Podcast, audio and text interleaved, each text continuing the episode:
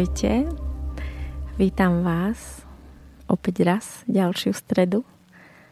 Moje meno je Martina Junga a teším sa na hodinku, ktorú môžeme spolu stráviť. Dneska v úplne vynovenom štúdiu Peter, môj šéf vo vysielači, tu zabezpečil úplne nádherné nové mikrofóny a slúchatka, tak je to tu oveľa príjemnejšie. A dneska sa budeme baviť na tému dôvera. Dôvera je veľmi aktuálna téma v mojom živote, pretože hmm, sa s ňou stretávam veľmi často pri svojej práci ako terapeutky a veľmi často o nej hovoríme o mojej druhej práci v škole a prišla som na to, že všetko, mm, čo sa týka vzťahov, môže tá dôvera buď posilniť, alebo naopak tá nedôvera to môže brzdiť. A preto budeme o nej dneska hovoriť. Ak budete mať počas tejto relácie chuť sa niečo priamo opýtať, či už cez telefón alebo cez mail, tak nech sa páči. Budem rada. A dovtedy budem hovoriť, čo mi príde. Dneska som si ešte nezavolala žiadneho hostia, pretože som si povedala, že tak egoisticky, že sa musím najprv vykecať ja. Konečne ma niekto pustil k mikrofónu. tak môžem všetky svoje múdrosti starej matere vyrozprávať. Ale o, už mám pár typov na hosti, už som s nimi aj dohodnutá, takže už len čakám na tú pravú chvíľu, kedy to rozbehnem, kedy pocitím, že už tento človek alebo títo ľudia. Takže sa na to teším aj keď sa tu stretnem s nimi. Takže dneska ešte budeme spolu, alebo teda budete iba so mnou. A ja sa pokúsim hovoriť tak uh, trošku živšie, pretože ma moja kamarátka po minulej relácii sfúkla, že ja taká energická žena, ako pomaly meditatívne rozprávam v tom rozhlase, tak dneska už skúsim byť bez tej barličky a skúsim byť tak viac zo seba, viac sama sebou, tak uvidím, ako ma potom moji blízky ohodnotia, či sa mi to podarilo alebo nie. Takže poďme naspäť tej dôvere. Hmm, asi to prvé, čo je dôležité v našom živote, je tá seba dôvera, tá dôvera v samých seba. A tá dôvera v seba sa v podstate buduje od momentu, ako sme počatí, cez to tehotenstvo, pôrod a ide hore tým našim vekom, až kým vlastne prichádzame do, do tej dospelosti. Ono to funguje tak, že mm, do puberty si ako keby iba načítavame ten playlist alebo načítavame tie informácie ohľadne tej seba dôvery ako keby sme iba príjmali od toho okolia, že kto vlastne sme. Nahrávame si to, čo nám o nás povedia tí ľudia, to, čo zažijeme, ako sa k nám správajú, tak to si nejako podvedome nahrávame, že ak hm, častokrát to deti robia, keď vlastne majú mamu alebo rodičov, ktorí sú ktorí sa napríklad rozvedú alebo hádajú, tak si to deti stiahnu na seba, že ja som asi nejaký zlý a kvôli mne o, sa naši hádajú, alebo že keď je mama smutná, príde z práce a to dieťa si myslí, že ono niečo urobilo a preto je tá mama smutná. Takže my, keď sme deti, tak si všetko akoby stiahujeme na seba. Čiže keď vlastne tí rodičia nás priamo nekritizujú a nehovoria na nás nejaké negatívne veci, tak keď sa sú okolo nás tí ľudia takí nešťastní, tak my si to stiahneme na seba, že určite je to kvôli nám. No a naopak, keď ho, nás buď chvália, alebo teda zažívame tú spätnú väzbu, že sú s nami tí ľudia alebo tí rodičia radí, že máme ten kontakt, to teplo, tak si vlastne podvedome ako keby ho vytvárame taký postoj, že tí ľudia sa s nami cítia dobre a že o, tie po, o, ako keby pozitívne postoje k sebe začínajú vznikať. O, a potom vlastne ako rastieme, tak si to vlastne cez tie rôzne naše zážitky načítavame, tie informácie o sebe a potom, keď prichádzame do tej, dospel, do tej puberty, tak keď vlastne prichádza ten veľký vzdor, tak začíname ako keby sa už realizovať až vtedy naplno a začíname sa ako keby vymedzovať. Začíname skúšať a zisťovať, či to všetko, čo sme si nahrali, ako to funguje. Ešte okrem toho, ako sa tí ľudia okolo ku nám správajú, to je pre nás dôležité, ale ešte je dôležité to, akí vlastne tí ľudia okolo nás sú napríklad mama a otec, um, oni sú tým vzorom toho, toho dospelého človeka. Nás nezaujímajú cudzí ľudia ako to dieťa. Pre nás je tá matka aj otec, oni sú bohovia. A to je pre nás obraz, že takto vyzerá dospelý človek. A keď ja som dieťa a mám rodičov, ktorí si nedôverujú mm, a robia tie alebo teda majú prejavy tých ľudí, ktorí sami sebe nedôverujú, tak ja si nahrám, že takto vyzerá vlastne dospelý človek a dospelý človek si vlastne nedôveruje. A ja keď vlastne dojdem hore do tej dospelosti, tak to ako keby začnem tiež žiť. Budem sa správať ako ten človek, ktorý si nedôveruje. Takže ideme ešte do tej puberty, že ja prídem do puberty a vtedy už o, sa ja alebo teda mňa už nie je možné vychovávať. V puberte už je všetká práca hotová, je to ešte niekde nižšie, okolo možno 7. roku nášho života. A potom už sa ako keby len to všetko upevňuje a v tej puberte si vlastne ja z toho všetkého, z toho playlistu, čo som si tam nahrala za celý ten život môj do tej puberty, tak začnem ako keby tie veci využívať. Začnem s nimi pracovať a začnem zisťovať, čo z toho, keď použijem, sa mi páči a funguje mi to a čo z toho, keď použijem, sa mi nepáči a nefunguje mi to.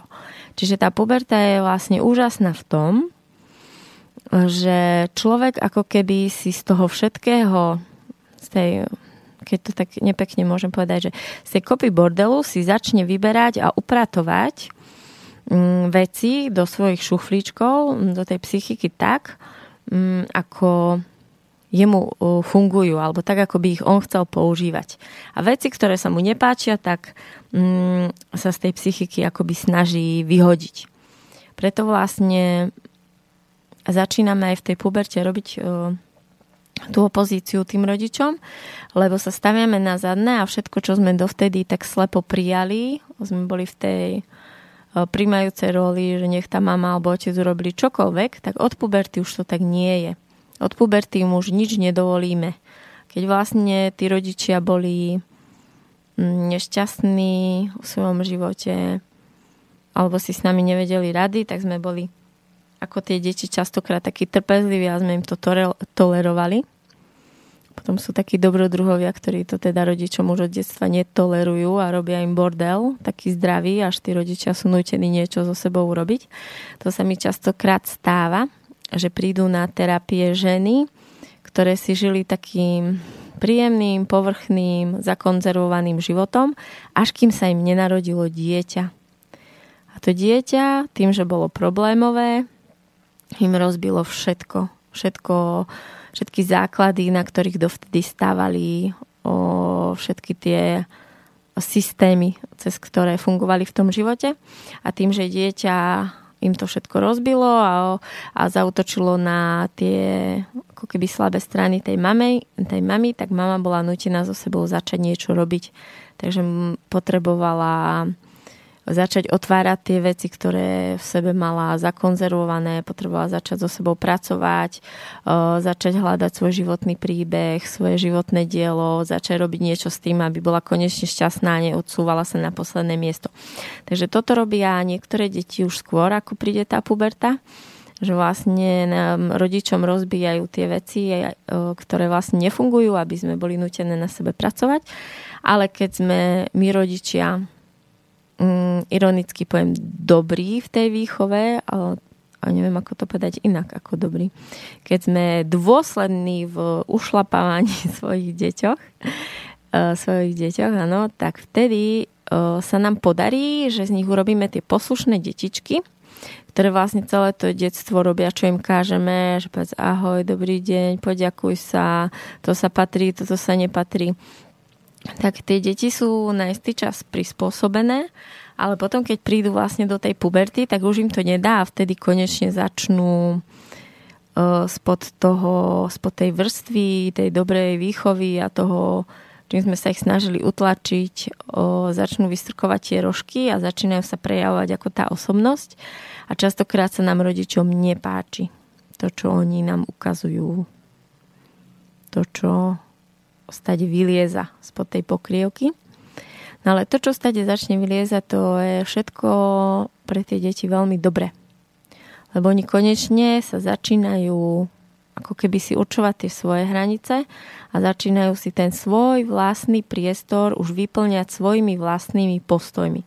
Preto aj v puberte deti častokrát sa venujú buď takým témam ako sloboda zvierat, alebo veľmi radi zapadnú do nejakej skupiny, že sú v našej dobe to boli pankači alebo metalisti alebo skíni a v dnešnej dobe je to tuším Mm, je tam nejaké emo, sa to volá, nejako to nechytám presne, aké sú tie rôzne štýly, ja iba to na tých detí pozorujem, že tá je asi do takej skupiny, ten patrí tam. Čiže my v tej puberte máme potrebu sa niekde začleniť a nejako sa vyjadriť. Preto je vlastne v puberte tá hudba veľmi dôležitá, vlastne najmä v dnešnej dobe ten rap, ktorý vlastne, cez ktorý, s ktorým sa tie deti stotožňujú a čím viac ten reper má v sebe tej zloby, toho hnevu a kričí na ten celý svet, tak sa ako keby tým deťom uľavuje, keď to môžu počúvať a sa ako keby seba realizovať cez tú hudbu. Čo si myslím, že je veľmi dobré, pretože sa tam môžu vyventilovať, môžu konečne pustiť to všetko, čo v nich bolo a keď im to dovolíme, keď e, im necháme naplno pustiť ten hnev, ten vzdor, tak oni keď to všetko vypustia, tak potom sa môžu začať ako keby sami seba utvárať a môžu ako keby naozaj vojsť do tej dospelosti. Ale najprv musíme dovoliť, aby boli tí vlci, ktorí roztrhajú všetko, čo sa im nepáči, ktoré je staré, strnulé, stereotypné. Deti v puberte neznášajú uh, byť doma, pokiaľ je tam také sterilné prostredie, ktoré sa tvári, že sme šťastná, usporiadaná rodinka a všetko je OK, ale to dieťa cíti, že to tak nie je. Že tam pod povrchom je nejaké napätie, že mama je nešťastná, otec je neseba realizovaný, že je to tam všetko len na oko, tak vtedy sa to dieťa v puberte tam nechce zdržiavať, častokrát uteká ku počítaču alebo uteká von. Takže keď naše dieťa má takúto pubertu, tak môžeme v tom čítať, že možno my niečo v našom živote nerobíme dobre, že sa to dieťa tam v tej domácnosti necíti.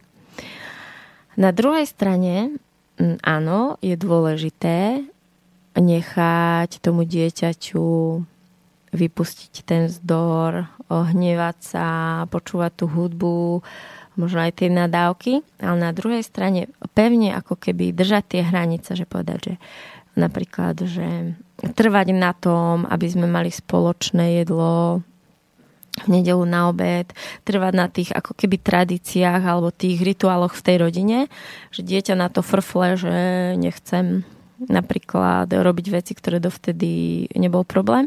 Ale my na nich môžeme trvať, ale môžeme im dovoliť, aby sa hnevali. A to je vtedy veľmi dobré. Že navonok sa tvárim, že áno, musíš toto, to.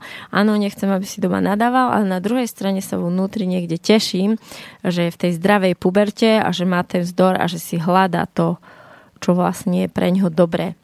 Takže vlastne tá seba dôvera sa v tej puberte niekde začína ako keby už reálne budovať. dieťa sa meria, všetci sa porovnávajú v tej puberte, tí chlapci a tí dievčatá hľadajú tú svoju identitu a potom, keď tá puberta zdravo prebehne, tak človek prichádza do dospelosti s tým, že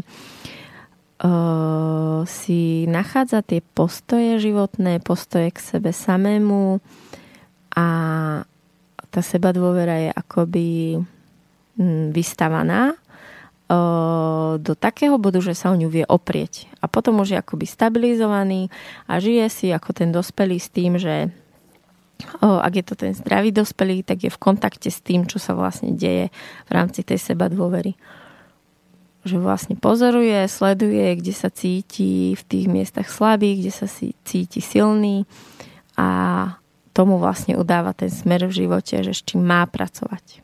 Takže tá seba dôvera je niečo ako také kormidlo na tom mori. Na mori na mori toho života a tá seba dôvera vlastne e, nám skrz tie postoje utvára tú cestu, že kam v živote môžeme ísť a kam sa môžeme dostať. Toľko o seba dôvere. Hm, a teraz môžeme chvíľu o, pohovoriť o dôvere druhých ľudí, o dôvere vo svojich partnerov.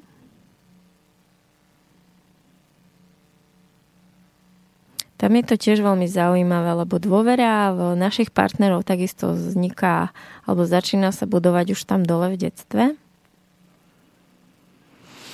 kde našu dôveru mužov v podstate začal ovplyvňovať náš otec a keď som muž, tak moju dôveru v ženy ovplyvňuje tá mama. Takže ak môj otec bol človek, o ktorého som sa nevedela ako dieťa oprieť, tak je veľmi pravdepodobné, že aj nebudem dôverovať mužom všeobecne. Aj keď budem mať toho manžela, stále vo mne niekde bude, že ja mu nemôžem veriť. Pretože je muž. Takisto, keď som malý chlapec a mojej mame nemôžem veriť, pretože ma buď podrazila, podrážala, alebo ma stále kritizovala, alebo proste som mi nemohol dôverovať, tak celé ženské plemeno je pre mňa mm, veľmi také nebezpečné a nemôžem sa pri ňom uvoľniť. Častokrát vino v tej terapii, keď mm, zažilo to dieťa s tým rodičom opačného pohľavia nejakú negatívnu skúsenosť, keď tam napríklad bolo sexuálne obťažovanie alebo možno bytky alebo niečo také. Alebo ten otec bol taký agresívny typ alkoholika, tak častokrát vlastne tie... A mama trpela pri tom ocovi tak častokrát tie dievčatá si to v podvedomí zariadia tak, tam si nastavia veľmi silný ochranný postoj, že už ako to dieťa, že ja budem radšej sama, než by som mala toto zažívať. A keďže vlastne otec je pre to dievčatko zástupca celého mužského plemena, ono to maličké dievčatko nerozoznáva, že môj otec je taký, ale iní muži môžu byť dobrí. Pre ňoho je to tak, že muži sú takí. A potom, keď vyrastie, tak si nevie nájsť partnera Všetci dobrí muži sú u kamarátiek, u susediek, ale ona nikdy toho dobrého muža nestretne, pretože v jej programe je, že muži sú zlí a ja radšej budem sama, ako toto zažiť. Takže tam vlastne treba vyliečiť ten postoj, ktorý vznikol niekde dole. Alebo druhá možnosť je, kde mm, keď to dievčatko zažívalo veľmi slabý kontakt so svojou mamou, keď ju nevnímala ako ženu, keď už tá žena sama sebe nedôverovala alebo nedôverovala si, že dokáže mať vzťah tá mama. Napríklad sa rozviedla a povedala si, že urobila si sama taký silný postoj, že ja už nikým žiť nebudem, lebo niekto, niekto so mnou nevydrží tak je možné, že aj to dievčatko sa nespojí s tým svojim ženstvom a keď vyrastie, tak niekde v podvedomí bude mať, že ja nie som ako keby hodná toho, aby niekto so mnou žil každý deň, že ja to vlastne neviem žiť v tom páre a tiež môže ostať sama. Takže vlastne tá dôvera v mužov a dôvera v ženy sa buduje už od toho nášho detstva. Teraz by mi budol nejaký partner tu do rozhovoru, ktorý by mi kladol dobré otázky, že do akej, do akej strany to lepšie rozviť.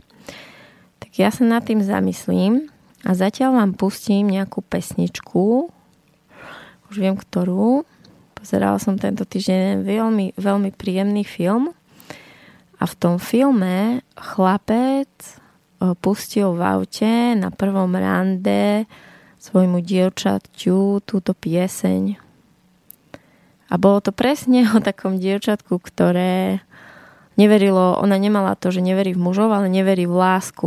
Neverila vo vzťahy, pretože zažila, prichytila svoju mamu pri nevere a ešte nejakým takým nepríjemným spôsobom a ona si vlastne, ona veľmi trpela za svojho otca, ktorý veľmi ťažko niesol tú neveru alebo ten rozchod a ona si vybrala chlapcov iba na jednu noc pretože tam vtedy, ako to malé dievčatko sa rozhodla, že ona e, radšej nebude milovať, ako by mala zažiť takéto utrpenie, takéto zlomené srdce. No a keď poznala tohto chlapca, tak on jej pustil túto pieseň, aby konečne otvorila svoje srdce a pokúsila sa dať mu tú dôveru. Takže nech sa páči.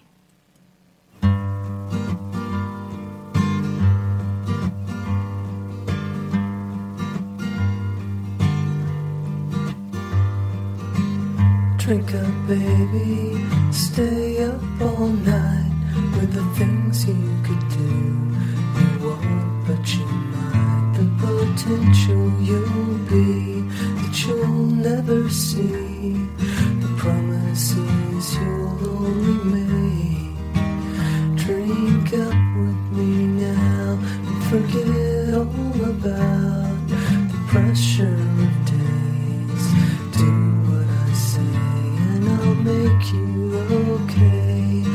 drive them away. The images stuck in your head. People you've been before that you don't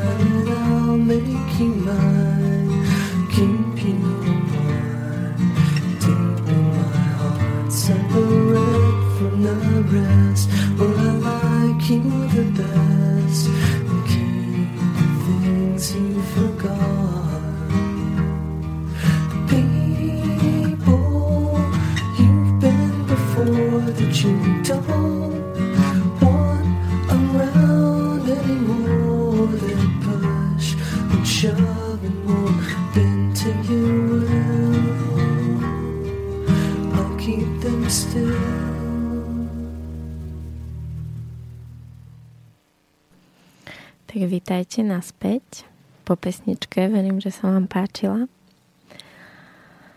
Chcela by som ešte hovoriť o tom, ako my rodičia môžeme dať našim deťom dôveru. Ako to vlastne robíme, že vychovávame s chlapcov, chlapov, ktorí si nedôverujú a potrebujú o, riešiť svoje problémy buď tým, že, že siahnu po alkohole, alebo sú stále iba v tej jednej práci a nedokážu sa posunúť, alebo sa im nedarí vo vzťahoch. Čím to je, že tí muži o, nie sú dosť silní, že si nedôverujú. Mm, alebo tie ženy. Robíme to tým, už sme o tom veľa razy hovorili aj v reláciu Veroniky, robíme to tým, že tým našim deťom neveríme. Že im neveríme, že niečo zvládnu. Že napríklad dieťa chce pokrájať uhorku a nám sa zdá, že ešte príliš malé na nožík. Alebo hm, včera som pozerala jeden úžasný film, všetkým vám ho odporúčam. Je to film, ktorý sa volá Kapitán neviem aký, ale hrá tam Vigo Mortensen, takže ak si dáte jeho do Google, tak vám vyhodí jeho nový film, kde hrá otca, je to podľa pravdivej skutočnosti, hrá tam otca nejakých 8, tuším 8 detí, kde vlastne ich sám vychováva. A je to úplne nádherný film, kde o, je to celé postavené na tej dôvere v tej deti.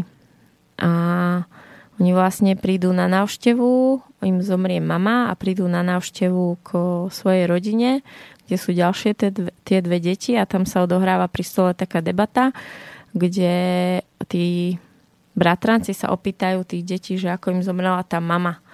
A ten ich otec tých bratrancov to sa snaží zahovoriť, bola veľmi chorá a zomrela v nemocnici.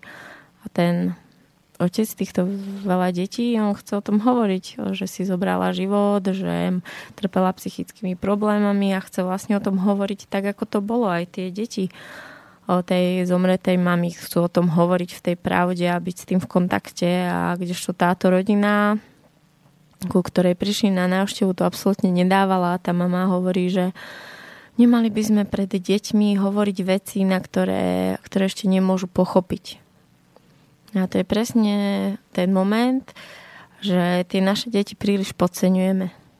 Že tie deti chápu veľmi dobre, a nie trojročné, ale moje šesťročné bábetko chápe veľmi dobre tie veci.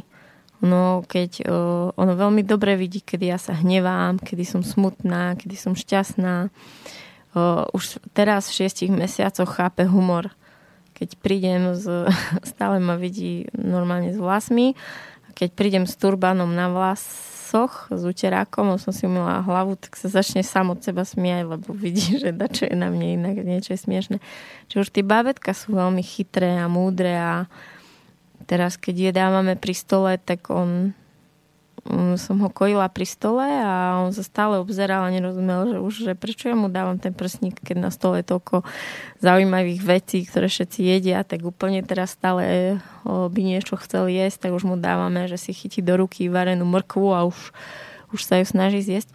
A tak skúsme viacej dôverovať tým našim deťom, že, že tým veciam rozumejú. Keď chcú napríklad vyskúšať o, štvoročné, 5-ročné deti píliť, keď chcú krájať alebo o, keď sa chcú rozprávať o tých veciach. Takže prvé, čo je, že nechraňme ich pred niečím, čo si my myslíme iba, že by im mohlo ublížiť. A vtedy, keď vlastne budeme im dôverovať, že tie veci zvládnu, tak o, to sú tie prvé kamene v to, tie stavebné kamene ich tej seba dôvery. Keď im dôveruje tá mama, oni budú dôverovať sebe keď vlastne im nič nedovolíme, nič im nedáme na zodpovednosť a stále ich len kritizujeme, tak oni vlastne sa veľmi ťažko vystávajú vo, vo ľudí, ktorí sú zodpovední alebo ktorí si dôverujú. Je veľmi ťažké o, napríklad tým chlapcom, keď zrazu prídu do veku 20 rokov alebo po výške v dnešnej dobe alebo po strednej škole, že majú začať pracovať oni tomu nerozumejú, pretože o všetko sme sa starali, všetko sme im platili, o internáty, jedlo, všetko a oni potom zrazu chceme od nich, aby chodili do práce a aby vlastne živili samých seba a oni sú schopní akurát tak sa zase stále len mm, zamestnancami niekoho v práci, ktorá ich možno nebaví a nie sú schopní v tom živote niečo tvoriť, niečo robiť svoje, možno svoju firmu a oni nie sú schopní niečo vymyslieť, pretože sme ich naučili, že oni majú iba príjmať. Že oni nemôžu niečo tvoriť a vymyslieť, pretože vždy, keď niečo chceli, ako mali vymyslieť alebo tvoriť, tak sme im povedali, že ale nevymýšľaj. A buď spokojný s tým, čo máš, lebo deti v Afrike nemajú. A potom zrazu od nich niečo chceme a oni nemajú zrazu tie kompetencie skade mať. Keď sme im nedovolili prať, keď sú mami, ktoré nedovolia umývať riad svojim deťom, lebo iba ona vie najlepšie umyť ten riad. Alebo sú mami, ktoré nedovolia deťom váriť doma, lebo by všetko zašpinili, alebo lebo by to nebolo až také dobré, alebo... A to sú presne tie momenty, že vlastne ich uberáme o tie schopnosti a tu mož- o, o, o tie možnosti naučiť sa tie veci. Ale nejde o to, že sa, iba to, že sa v tú chvíľu tú vec danú nenaučí, ale my v nich zabijeme chuť niečo robiť. Keď už stretávam mm, deti, napríklad tretiakov, štvrtákov, a to nehovorím ani o pubertiakoch, ktorí vlastne už v tomto veku stratili chuť niečo robiť, niečo skúšať nové, tak presne viem, že to sú deti, ktorým rodičia, keď boli v tej šťave, v tej vášni, v tej chuti niečo skúšať, možno, možno boli polroční, možno boli roční, keď všetko chceli ochutnávať, chytať do ruky, skúšať a tí rodičia im nedovolili. Im bránili, nemôžeš toto, nemôžeš hento. Je veľmi ťažké, keď ideme na ihrisko a oblečieme dieťa do nejakých krásnych šiat a potom celý čas na tom ihrisku iba hovoríme, nesadaj si do piesku, nechytaj toto, nesadni si na tú lavičku, neklakni si na zem. Je to potom celé akoby naopak. A to dieťa prestáva mať kontakt s tým reálnym životom a prestáva uh, tomu životu rozumieť, lebo nerozumie, že prečo sú šaty dôležitejšie ako niečo robiť. A potom zrazu, keď už sú väčší a my sa čudujeme, že to moje dieťa stále sedí iba pri tablete, alebo to moje dieťa stále sedí iba pri telke a nechce nič robiť. Ono nechce nič robiť, pretože už stratilo kontakt s tým životom a ono, nevi, ono nevidí význam niečo robiť. Takže čo my môžeme je dovoliť tým našim deťom skúšať a snažiť sa v nich nezabiť tú vášeň a tú chuť. Hľadať a objavovať.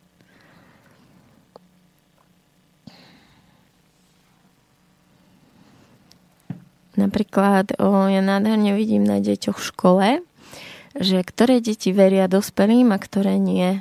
Že deti, ktoré vedia, veria dospelým, tie sú schopné čokoľvek urobiť. Tie, príde nový človek do školy, teraz ku nám prišla taká ruská, ktorá hovorí rusky a anglicky deti, ktoré dôverujú dospelým a nemusia vedieť ani po anglicky, bez problémov ku nej prišli, nadviazali s ňou kontakt, srandovali, rozprávali sa. A bol to úplne cudzí človek, hovoriaci iným jazykom. A sú deti, ktoré neprídu nie že k nej, ale ktoré majú veľkú, veľkú ťažkosť otvoriť sa aj nám, dospelým, ktorí sme s nimi už niekoľko rokov, ktorí nás denne stretávajú a mm, sme s nimi v rôznych činnostiach, napriek tomu si držia tú stenu. A potom, keď si pozriem tých rodičov, tak to veľmi pekne vidno. Že deti, ktoré sú v kontakte, v živom, ja si to predstavím ako taká žila, alebo ešte taká pupočná šnúra, ktorá je medzi tým rodičom a dieťaťom, ktorá pulzuje, že vlastne ten vzťah je živý, že ten rodič vníma to dieťa, to dieťa môže tomu rodičovi dôverovať, tak vlastne tie deti sú také živé a sú živé aj pri kontakte s cudzími ľuďmi. Majú radi ľudí, radi sa rozprávajú s ľuďmi, radi spoznávajú nové veci a radi spoznávajú nových ľudí. A potom sa pozriem na tie druhé deti a tie sú vlastne také vyhasnuté, také smutné, kde vyslovene je už pretrhnutý ten kontakt a vlastne medzi tým rodičom a tým dieťaťom je ako keby nič. Že sú to takí dvaja ľudia, ako nejakí spolupracovníci, ktorí spolu iba náhodou žijú, vychovávajú, vykonávajú tie technické veci, že raňajky a odísť do školy a prísť, ale nič živé tam neprúdi a potom tie deti jej si nevedia ani nájsť kamarátov, ani nevedia nadviazať kontakt s inými ľuďmi, pretože neveria ani sebe a neveria ani druhým a v podstate už sa im v podstate nechce taký, taká typická, uh, typický znak týchto detí je, že sa im nechce už, už nič v tom živote. A nie je to ich, ich vina.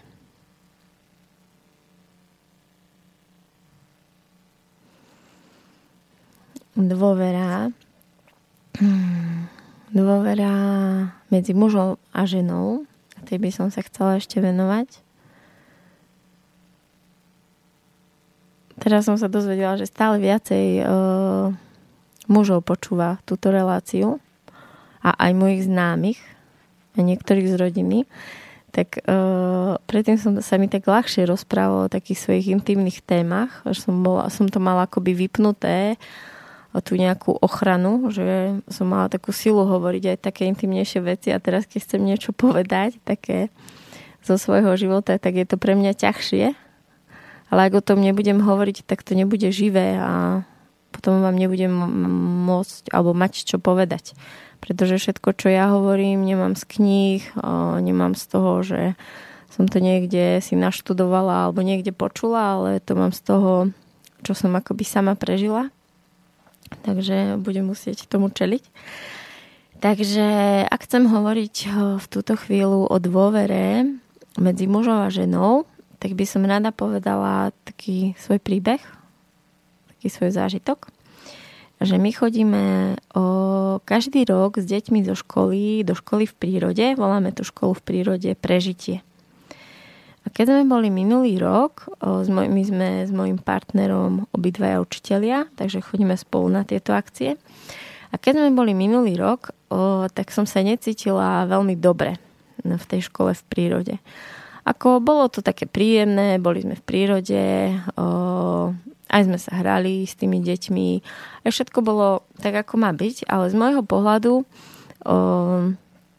sa tam dalo spraviť viac. A s mojim partnerom o, sme riešili tam nejaké situácie v rámci komunikácie s inými kolegmi, o, kolegami v rámci komunikácie s deťmi a on bol v tom čase veľmi slabý v tom v držaní hraníc. Že mala som pocit, že keď sme riešili nejaký konflikt, tak ja som musela tým pubertiakom tak ostro dať tie hranice. Keď sme riešili veci s tými kolegami, ja som musela ako keby tie veci, ktoré boli dôležité pre nás presadiť. A on bol taký ako keby iba pasívny tam, ktorý mala som pocit, že, že mu nemôžem veriť. Že o niečom sa spolu rozprávame, že na mňa niečom záleží, na nejakých spoločných hodnotách a keď príde tá situácia a treba sa za to postaviť, takže on vtedy sa stane neviditeľným. No a vtedy, keď sme prišli z tej školy v prírode, tak sme sa veľmi, veľmi pohádali. Bola to až taká naša vzťahová kríza vtedy. Určite som mala pred menštruáciou. Lebo vtedy to mám tak, že keď sa o neho neviem oprieť, tak je to až na rozchod. A, teraz, keď sme boli po roku v škole v prírode, tak som zažila taký svoj osobný raj, pretože naša škola je pre mňa veľmi dôležitá a tie hodnoty, ktoré tam prinášame, to, čo s deťmi robíme, je pre mňa o, veľká vec. O, veľká vec je to, čo sa tam všetko deje. No a roky som zažívala školy v prírode na prvom stupni tak, že som stade odchádzala nadšená, nabitá ako baterka, vďačná, že tam môžu chodiť moje deti. Bolo to vždy veľmi silné, prúdiace a mňa osobnostne posúvajúce. Kdežto školy v prírode na druhom stupni bol taký normálny, bežný výlet mm, niečo asi ako si predstavujem, že na štátnej škole, keď sa ide do školy v prírode, tak tak asi nejako to vyzeralo aj tam čo nebolo zlé, ale pre mňa ako učiteľku na druhom stupni to bolo málo a cítila som sa vždy, že, že som to nedokázala ako keby tam posunúť. Na toho roku som zažila to, že sa vlastne už ten druhý stupeň, to druhostupňové prežitie stalo niečím veľmi výnimočným, že sme tam zažili veľmi silné veci. Deti okrem toho, že to bolo celé príjemné, tak mali aj podnety, že boli motivovaní, stimulovaní k, k tomu, aby napli trošku svoje fyzické, psychické aj duševné svaly. Museli prekonať ten svoj osobný komfort a pracovať trošku so svojimi hranicami. A celkovo deti keď sme odchádzali z tej školy v prírode, tak boli ako iné. Moje deti, ktoré chodia na prvý stupeň do školy v prírode, keď prídu po týždni z tej školy v prírode, tak sú iné. Zase sa niečo naučili a tá ich osobnosť je taká, že sa s nimi rada rozprávam a som vždy z toho nadšená, že aký, a, ako sa vlastne zmenili za ten týždeň. A vlastne teraz, keď sme boli s týmito veľkými, tak na, na nich bola no, obrovská zmena na tom, ako žiaria, ako rozprávajú, na tom, čo zažili. Odvtedy tie vzťahy v tej škole o, sú také teplejšie, máme viacej všetci z toho spoločného, lebo spoločne zažitého, lebo to, čo sme tam zažili, bolo veľmi silné pre všetkých. No a tento silný zážitok som mala do veľkej miery vďaka svojmu partnerovi, pretože o, tie hlavné kľúčové momenty alebo tie rozhodujúce veci, keď sa diali, tak tam bol. On ich presadil, on ich podporil a priniesol. Takže som konečne ako keby zažila to, že on ako muž držal tie hranice a ja som ich mohla vyplňať. Že už sa nám to niekedy darí v rámci tej rodiny a teraz sa nám to podarilo na takej veľkej akcii, kde bolo viacej učiteľov a veľa detí. A pre mňa vidieť svojho partnera ako muža, o ktorého sa môžem oprieť, ako muža, ktorý prináša myšlienky, ktorý prináša mm, rozvoj pre seba, pre ostatných učiteľov, pre deti, bolo veľmi silné a moja dôvera k nemu sa veľmi silno prehlbila. No a bolo to zaujímavé práve, že sa, ako sa to odrazilo na tom milovaní. Že keď sme sa večer milovali o, po, o, po tomto týždni, tak on vlastne nevedel, na čo ja myslím a keď sme sa milovali, tak mne sa iba ako keby také vynárali také obrazy v hlave z toho týždňa. Boli to také asi 4 kľúčové momenty, keď ma veľmi podržal v nejakej chvíli alebo keď niečo sa také udialo. A ja v tom, ako mi chodili tie obrazy, tak som sa cítila v mojom tele veľmi príjemne. Cítila som takú energiu, že muž, ku ktorému vzhliadam, že je pre mňa veľmi príťažlivý, osobnostne, že je to niečo ako, že si poviete, že wow, že takého muža by ste chceli mať, tak toto zacítite a zároveň cítite, že práve si je s vami ten muž, že práve ho cítite, alebo sa milujete, že ste v kontakte s tým, po čom túžite. No a vlastne v mojom tele bola, ja si to vysvetlím, tak asi nejaká veľmi zaujímavá energia, pretože o to milovanie bolo veľmi príjemné a keď sa vlastne skončilo, tak uh, môj partner popisoval také veľmi zaujímavé pocity. Že vlastne, sme sa milovali, takže vlastne z istého miesta v chrbte mu prechádzala energia cez brucho a že vlastne celý ten jeho orgazmus, že bol nejaký energeticky iný a že pri tom milovaní zažil niečo, čo predtým napríklad nezažil. A ja som to potom, keď som nad tým rozmýšľala, tak som prišla na to, že keď som si spätne pozrela ako keby tie naše, um, alebo ja delím milovania na tri, tri typy. Prvé je to telesné, to je keď sa milujú tela, je to také fyziologicko-biologické, to ako keď niekto veľmi potrebuje ísť na záchod, tak proste ide, že si uľaví. Takže to fyzické. Potom druhé milovanie, to by som nazvala také, že teplé. Keď sa tam cítime, máme sa radi, je to také aj duševne príjemné, že tam vlastne vieme pri tom milovaní, okrem toho, že nám je fyzicky dobre, tak vieme pocítiť to teplo k tomu druhému človeku. A to tretie milovanie by som nazvala, hm, teraz neviem, či uh, spirituálne alebo nejaké také mystické, ale je to milovanie, keď okrem toho, že nám je dobre pri milovaní, že, sa máme, že aj cítime, že sa máme radi, tak tam vstúpi ešte niečo iné, niečo posvetné niečo ako keď človek medituje niekde v horách pri nádhernom výhľade, tak tam vstúpi niečo iné. Alebo si to predstavím, že keď skočí človek bungee jumping, alebo keď surfuje na vlnách, alebo keď robíte proste niečo, ktorej, niečo, čo je buď na hrane, alebo je to veľmi také živelné, tak o, je to preto také silné, lebo tam ešte vstúpi niečo, ste ako keby v kontakte s tým Bohom. Takže pre mňa to tretie milovanie je, že som tam s tým partnerom, ale ešte ako keby tam vstúpi aj ten Boh, alebo ten život, alebo to niečo.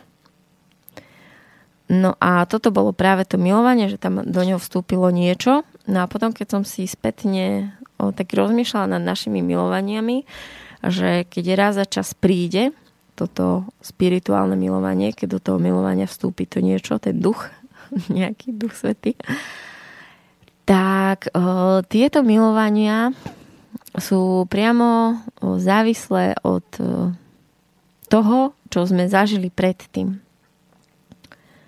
Tieto spirituálne milovania väčšinou zažívame vtedy, keď je medzi nami nejaký veľmi silný konflikt otvorený, možno niekedy aj týždňový, keď sme mali nejakú krízu alebo niečo.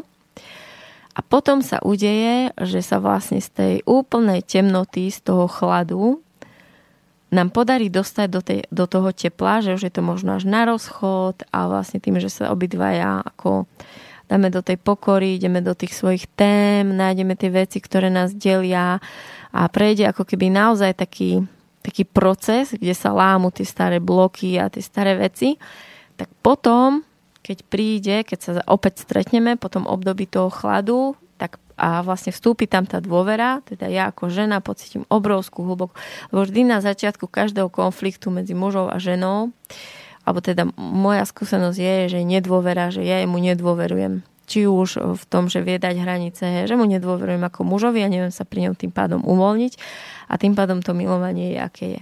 Ale keď je vlastne tá dôvera moja v toho partnera naplnená, tak celá moja, celá moja duša, psychika a celé moje telo je absolútne otvorené pri tom milovaní.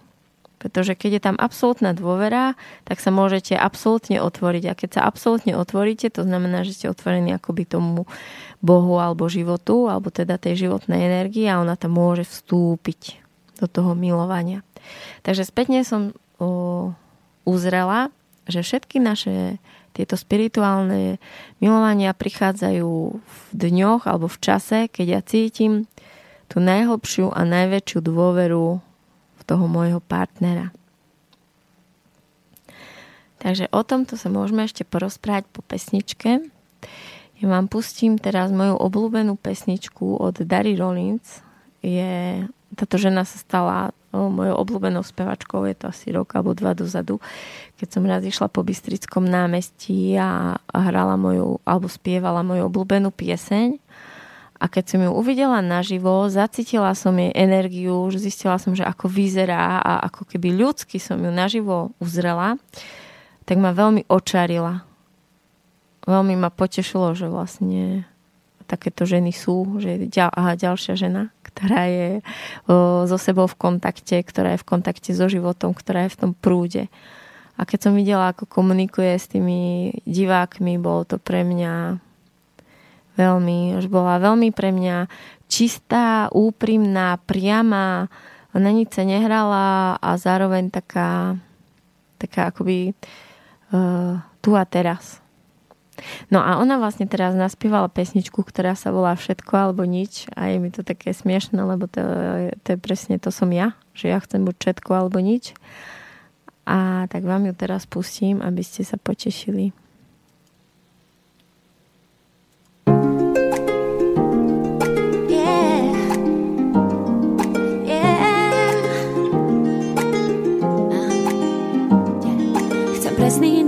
Jak sa nezamotať, nestratiť niť, kedy povedať áno. Ja žijem v Matrixe, zažívam opäť celé od znova to, čo už sa mi stalo. Trochu sa strácam v našich pocitoch, tak často berieš mi dých. Som unavená právom, ku mne skús byť úprimný, si bez viny. Yeah, yeah, yeah.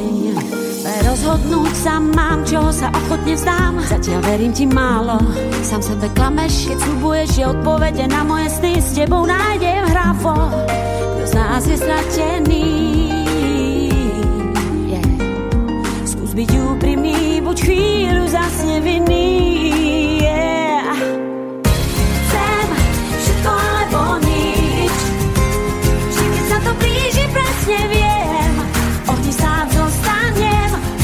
tom nepochybujem Ver, všetko alebo nič. Jak veľké srdce máš, koľko mi úprimne dáš. Lebo ja chcem všetko alebo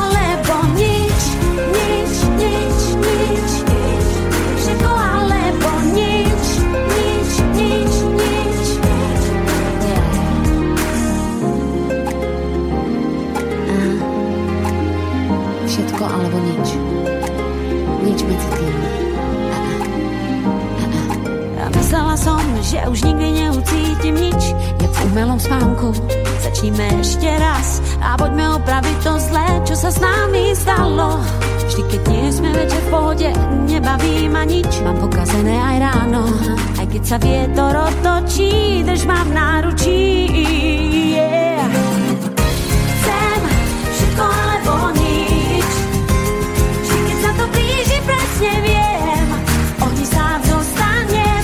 tom nepochybujem, ver, všetko alebo nič. Jak veľké srdce máš, ja koľko mi úprimne dáš, lebo ja chcem všetko alebo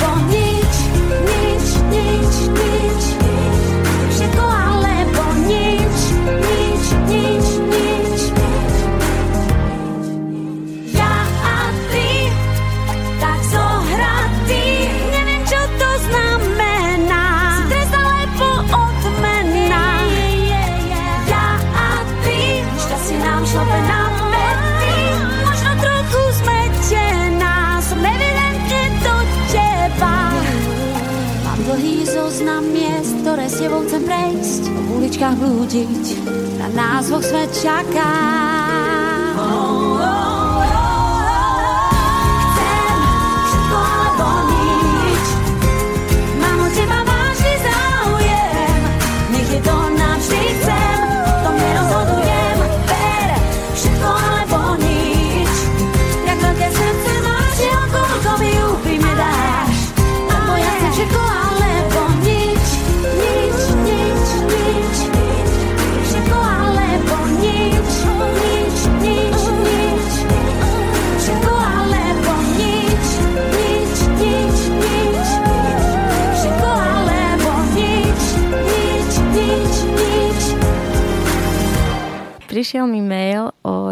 Poslucháča a tie otázky sú, že aký je vzťah medzi dôverou a láskou, či môže existovať vo vzťahu láska bez dôvery alebo vášeň bez dôvery a dôvera bez lásky. A ak sa dôvera vo vzťahu vážne naštrbila, či je možno pomocou lásky času dostať na tú úroveň ako predtým. Tak ja by som odpovedala na tú druhú otázku a možno v tom bude odpoveď aj na tie prvé. Takže ja si myslím, že určite áno. Keď vlastne príde ku mne na terapiu pár, tak prvé, čo sa snažím zistiť, páry prídu až vtedy, keď sú v kríze, a prvé, čo sa snažím zistiť je, že či, či máme na čom stavať že či je k čomu sa ako keby vrácať, lebo chodia aj niekedy páry, ktoré keď spätne hľadáme, ako sa dali dokopy, tak tam tá váše nikdy nebola, že boli od začiatku iba ako kamaráti, alebo že to bol vzťah z rozumu. A tým pádom je veľmi ťažké, keď sa k tomu ešte za tie roky dali tie nánosy rôznych krivd, to oživiť. Ale pokiaľ na začiatku vzťahu bola veľká vášenia, bola veľká dôvera a len za tie roky alebo nejaká možno nevera bola alebo nejaké krivdy sa stali, tak ja nie, že verím, ale som o tom presvedčená, že sa to dá. A práve, že um, keď s mojim mužom, s mojim partnerom zažijeme niečo ťažké, tak uh, a vyriešime to, tak tá naša dôvera je ešte o to hlbšia. Čiže ja si myslím, že niekedy aj nevera môže zachrániť vzťah. Že je tam dlhodobo prázdno, je tam dlhodobo sucho a zrazu príde tá nevera, ako tá obrovská rana, ktorá zareže hlboko, začne striekať krv a konečne je tam život a zrazu všetci sú ochotní niečo urobiť, aby to krvácanie zastavili. A vtedy, keď sú konečne niečo ochotní urobiť, tak už to je potom iba otázka času a otázka tej snahy, aby sa to podarilo to krvácanie zastaviť, tú ranu vyčistiť, ale život tam začne, lebo tá rana alebo tá, tá šupa, ktorá prišla, všetkých prefackala a ako keby rozprúdila tam ten život. Takže ja si práve, že myslím, že mm, takéto údery alebo rany v našom živote alebo v našich vzťahoch môžu ten vzťah práve že posunúť a ešte viacej rozviť. A treba s tým pracovať. Takže ďakujem veľmi pekne za, uh, za tento mail od tohto milého poslucháča ktorý mi dal veľkú podporu v, v tomto maili, tam napísal pár milých slov. Takže ďakujem. Chcela som teda ešte hovoriť o tom, že o, ako robiť s tou dôverou vlastne v tom páre. Tam je vlastne problém v tom, že my neveríme tým mužom. Ako ja naozaj nepoznám ženu, ktorá mala úplne dokonalý, čistý, krásny vzťah s otcom, aj keď to tak prezentuje, ale keď ideme hlbšie, tak väčšinou tam nejaká nedôvera je. Čiže my sami, my ženy to robíme, že vlastne tým mužom nedôverujeme a potom o, sa o nich nevieme oprieť. Takže my sa o, to učíme, alebo teda ja napríklad sa to veľmi učím a učím to aj iné ženy, alebo teda im hovorím o tom, aby na tom pracovali.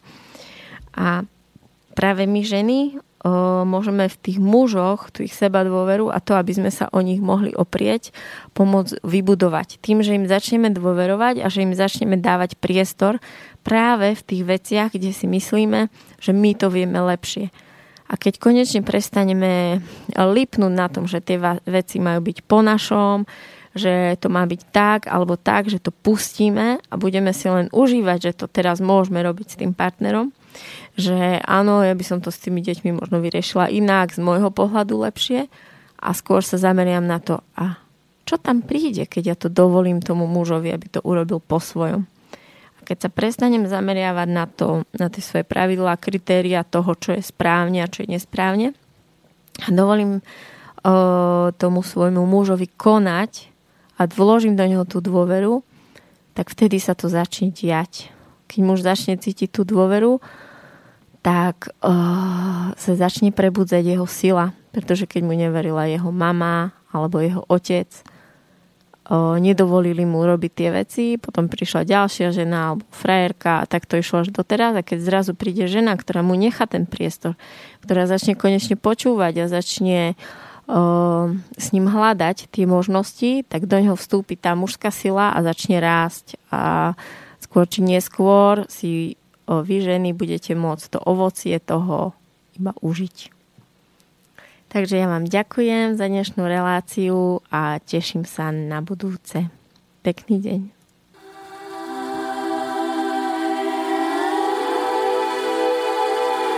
Voda, voda hlboká, láska, láska divoká.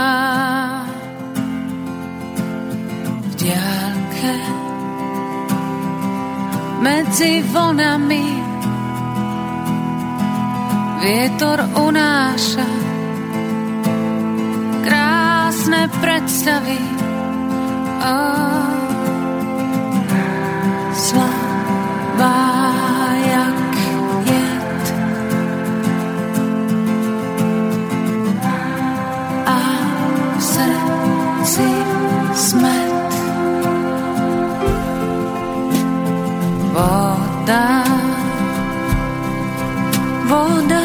Divoká. O láska, láska hlboká. Búrka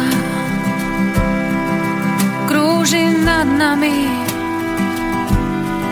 O, všetko je preč a celý svet je hore nohami.